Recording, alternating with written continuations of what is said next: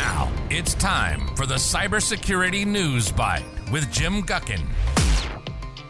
Cybersecurity News Bite, episode number 59 for June 5th, 2023.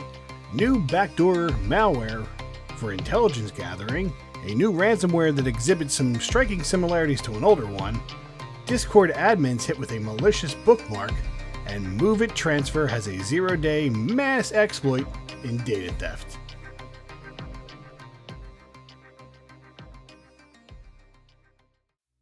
Welcome back to the show, everyone. I am Jim Guckin, your host, with the the mostest. I, I you know, I just we'll see how it goes.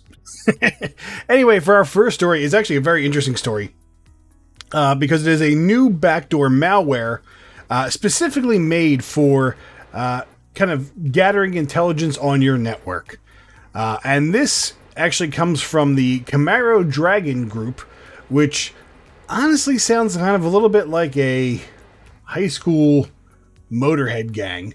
Uh, but they are definitely a lot more dangerous than that. In fact, they are a Chinese nation state group. Um, they have other backdoor applications, but this one specifically is for intelligence gathering, meaning they get the application on your computer or on your network, and then it's, it sees what other information it can kind of find uh, all about. So it's interesting though because Camaro Dragon kind of overlaps with another threat actor who's out there uh, named once again, I swear this is a real one, Mustang Panda. Sounds like the rival to that first Motorhead gang that is out there.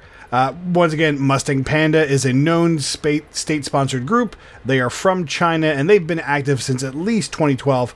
So, you know, that's a lot in the modern day world. Uh, anyway, this new uh, malware for intelligence is actually called TinyNote. And I'm refusing to make a joke there. Uh, the interesting thing is, is, you know, programmed in the Go language, so it's a Go based malware. Uh, it functions as a first stage payload. So what it does is, is like, like I said, it basically just finds out what's going on on your network and builds from there. So it does basic machine enumeration, sees what's out there, sees what's running.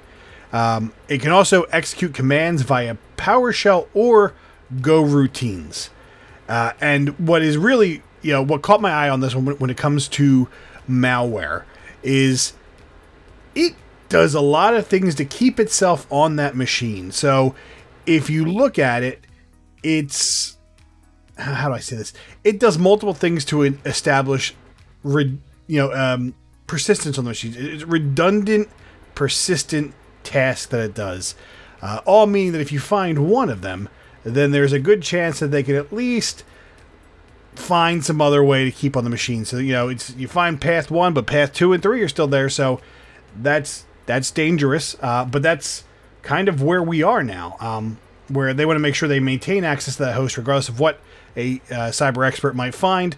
So this is what we get out of this. This is incredibly something that um, you're going to find more in the upcoming versions of malware as they come out because it's you know maintaining persistence on a machine make sure that you really own that machine, unless you completely format it. And then we've talked about in the show many times the ability to kind of segment that off and have the um, firmware infected or the core system that you can't kind of format off of hardware in, in you know in the you know in, in the driver level like that stuff's there and it's going to be something that we have to continue to deal with on the cyber front now, the interesting thing is right now, you don't have to worry about this malware unless uh, you happen to work in Southeast or any uh, East Asian embassies.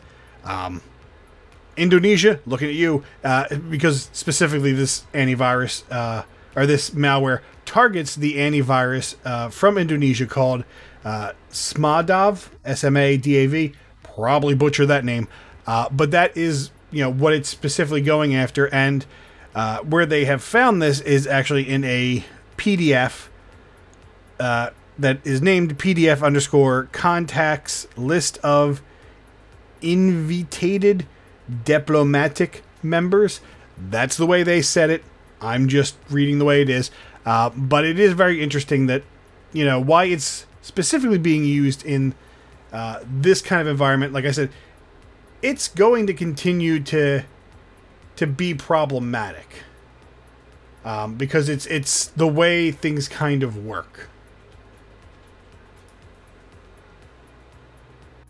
And that's why I, find this very dangerous because and I and I one of the big things you know I talk about on the show is the idea that yes, right now you may not be uh, a Southeast or East Asian embassy, uh, but these tactics are the ones that tend to get picked up over time uh, by these kind of uh, threat actors who are out there. They will they will take and they will build off of this environment. They will build off this code, and you'll start seeing it be leveraged elsewhere.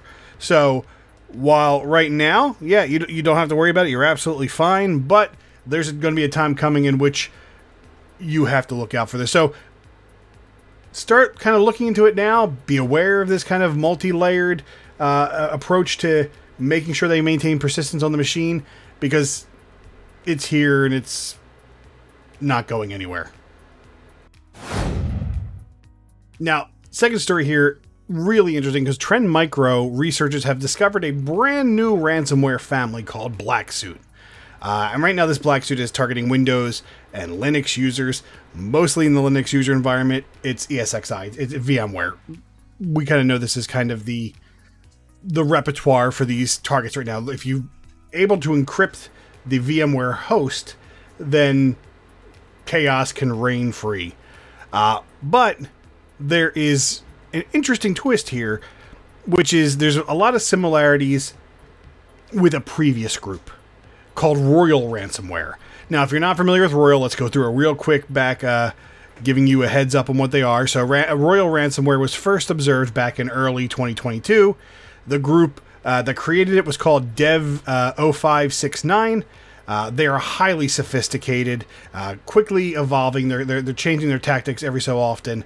Um, and to show you how much of a threat they are, back in November of 2022, so not that long ago, uh, they had 43 victims in November. Uh, and they demanded between, on the low end, $250,000 uh, up to $2 million per compromise. And their whole thing is obviously money. Um, they want extortion, they attack large enterprises, because obviously your mom and pop store is not going to have $250,000, so they're going after the big fish. Um, they often got a lot of comparisons to the bigger groups out there like Conti and Ryuk.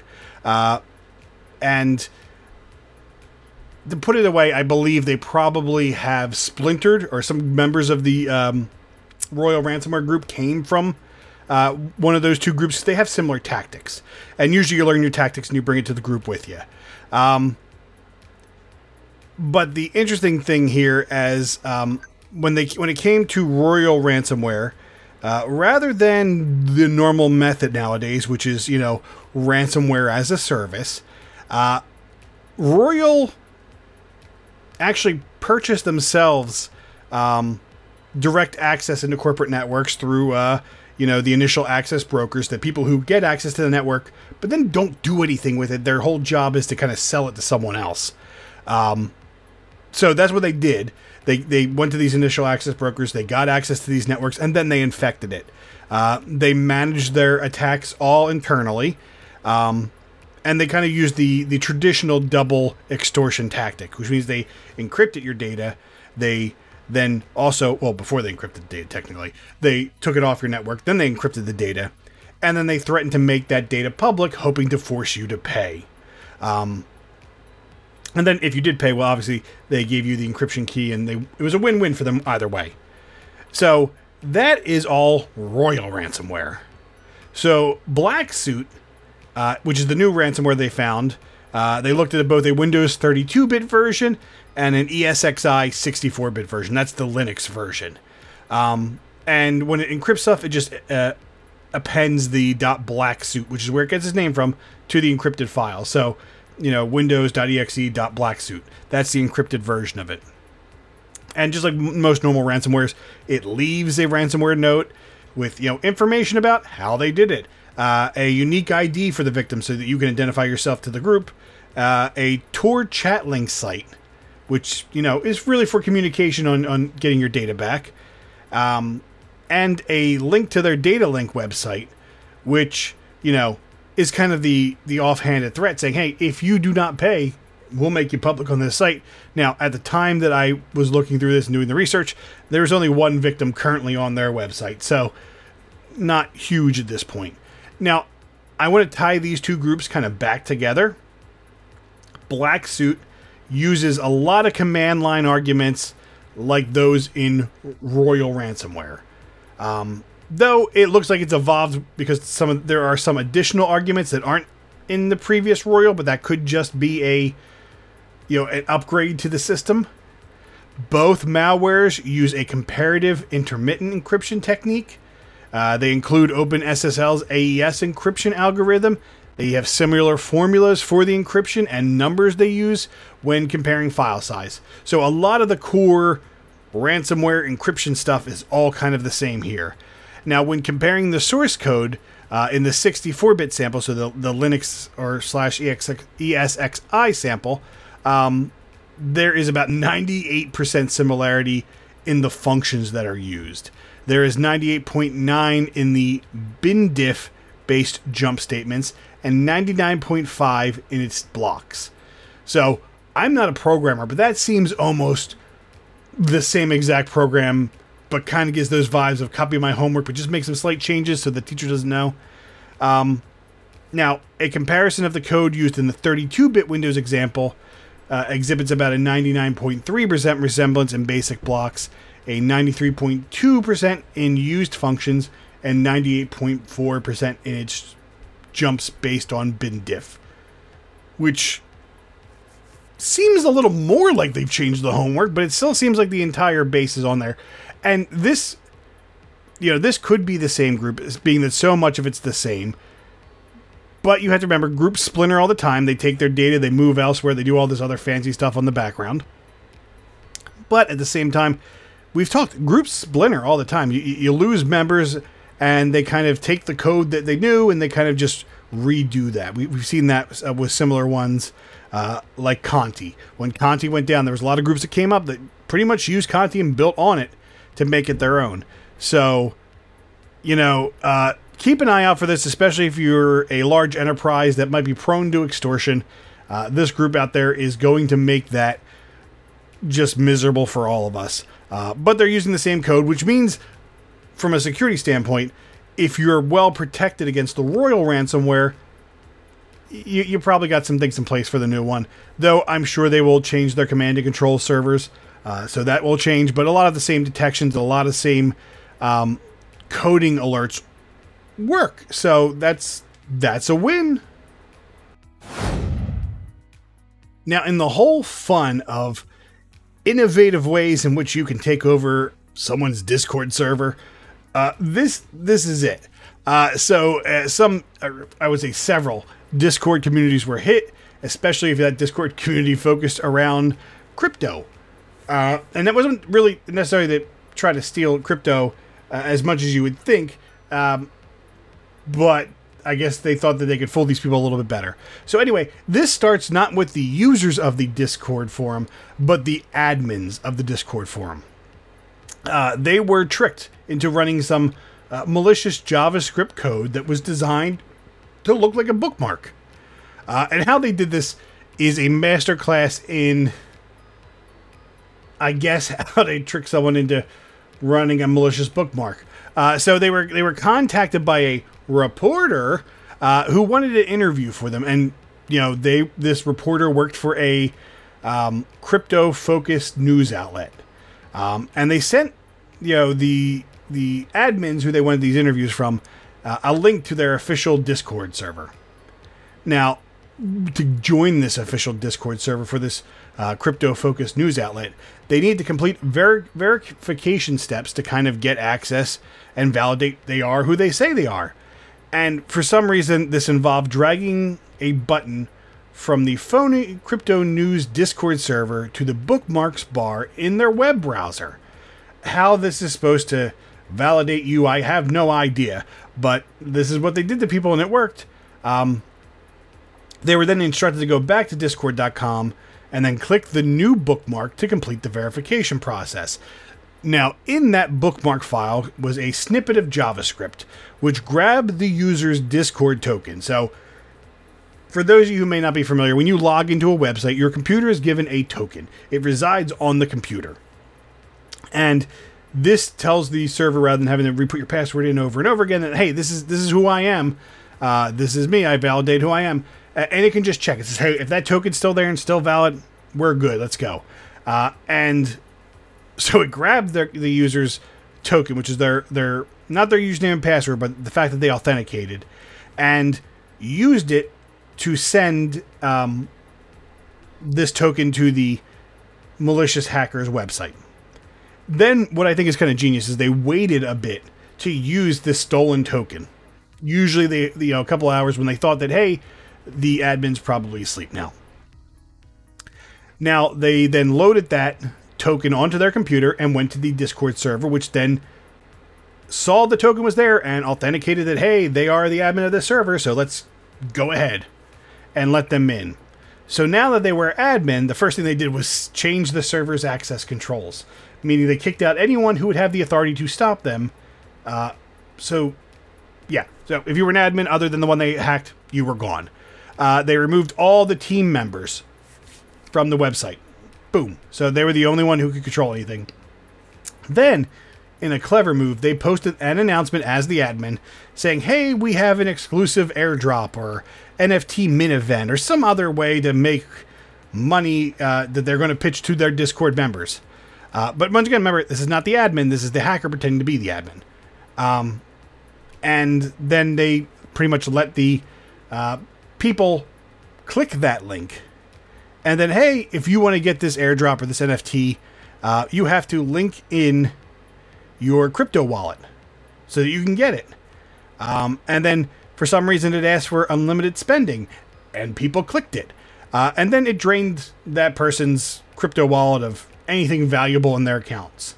Um, now, the interesting thing about this is because they have the token, they obviously can't lock out the admin they have access to, but everyone else is gone. So that admin needed to be aware of what was going on, log out, log back in, which would then invalidate the token that the scammer had, and then they could kind of restore the process. Um, if the admin changed their password, once again, that would change the token and they would move on. So, a very uh, interesting way of attacking the crypto lovers out there who might have crypto discords. Uh, just be aware, even if the admin's posting stuff, j- just just be cautious. And, and what I would always say is is see if this is the normal posting behavior of that admin. If all of a sudden, you know, they typically post between, let's say, 6 a.m. and 6 p.m. and all of a sudden it's like midnight and they're posting. Be a little suspicious of that. Um, but you know, a pretty clever way to steal some crypto money from people. Obviously, all to make money from the hacker's point of view. Uh, but I mean, I understand how they did it. I still don't understand why copying a bookmark from a Discord into my browser would validate me in any way. I haven't seen the language. Maybe there's something fancy there. I don't know.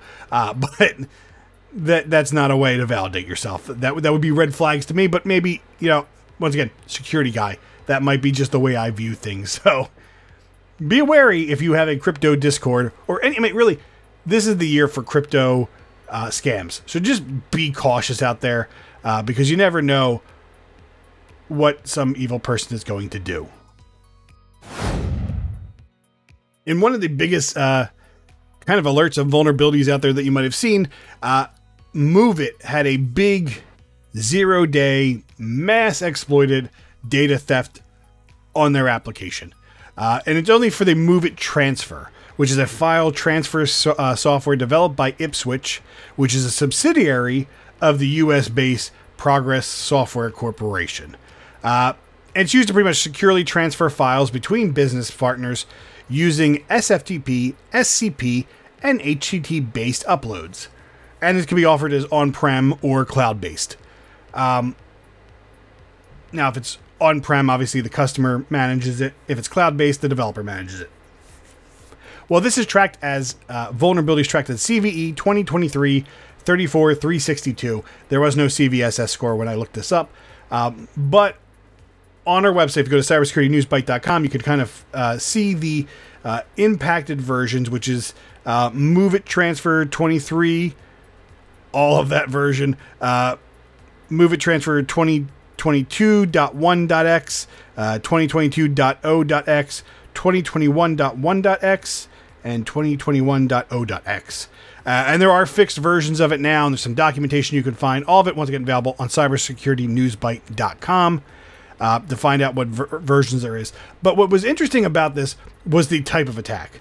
So, MOVEit is obviously a file transfer device, um, but the vulnerability was a SQL injection.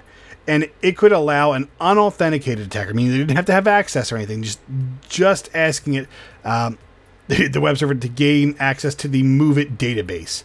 Now, an attacker from there could infer information about the structure of the contents of the databases. Um, once you kind of understand how the databases may be laid out, then you can execute commands that could alter, delete, or copy or download all of that data. Now, uh, this vulnerability was uh, exploited using uh, unpatched systems, and it could occur with both HTTP or HTTPS. So, security there was not the vulnerability that would solve things. So, who and how long it would, uh, who did it, we don't know right now. It's not attributed to any particular group. We're not sure how long the vulnerability uh, existed before it was found by them, but it's kind of the way it is. So, what's the fix? One is to move to a version that doesn't have that vulnerability. Once again, all that's on the website, or you can just look it up, just do move it transfer, and you'll find everything you need. Um, the fix of it, though, developers warn that, that admins should block traffic to 80 and 443 on a public server. Uh, but just some things you need to know about that. That prevents external access to the web UI. That prevents uh, some MOVEit automation tasks from working. It blocks some APIs. Uh, it prevents the Outlook MOVEit plugin transfer from working. But those may, may be better than having all of your data leaked. Um, they also recommend that you check the uh, C MOVEit transfer slash www root folder for any unexpected files. Uh, this includes backups or large file downloads. Because that might mean one of two things either that the threat actors have already stolen your data or they are in the process of doing so. Now, until you get the patched version, uh, it is strongly advised that your organization shut down MOVEit transfers, perform any thorough investigation on logs, uh, make sure the server is clean, all this before you actually apply the patch to the server. Um, but this is a big one because there's a lot of organizations that use this. It was a zero day, and zero days in themselves are scary, meaning that, you know, the organization has yet to be able to patch it.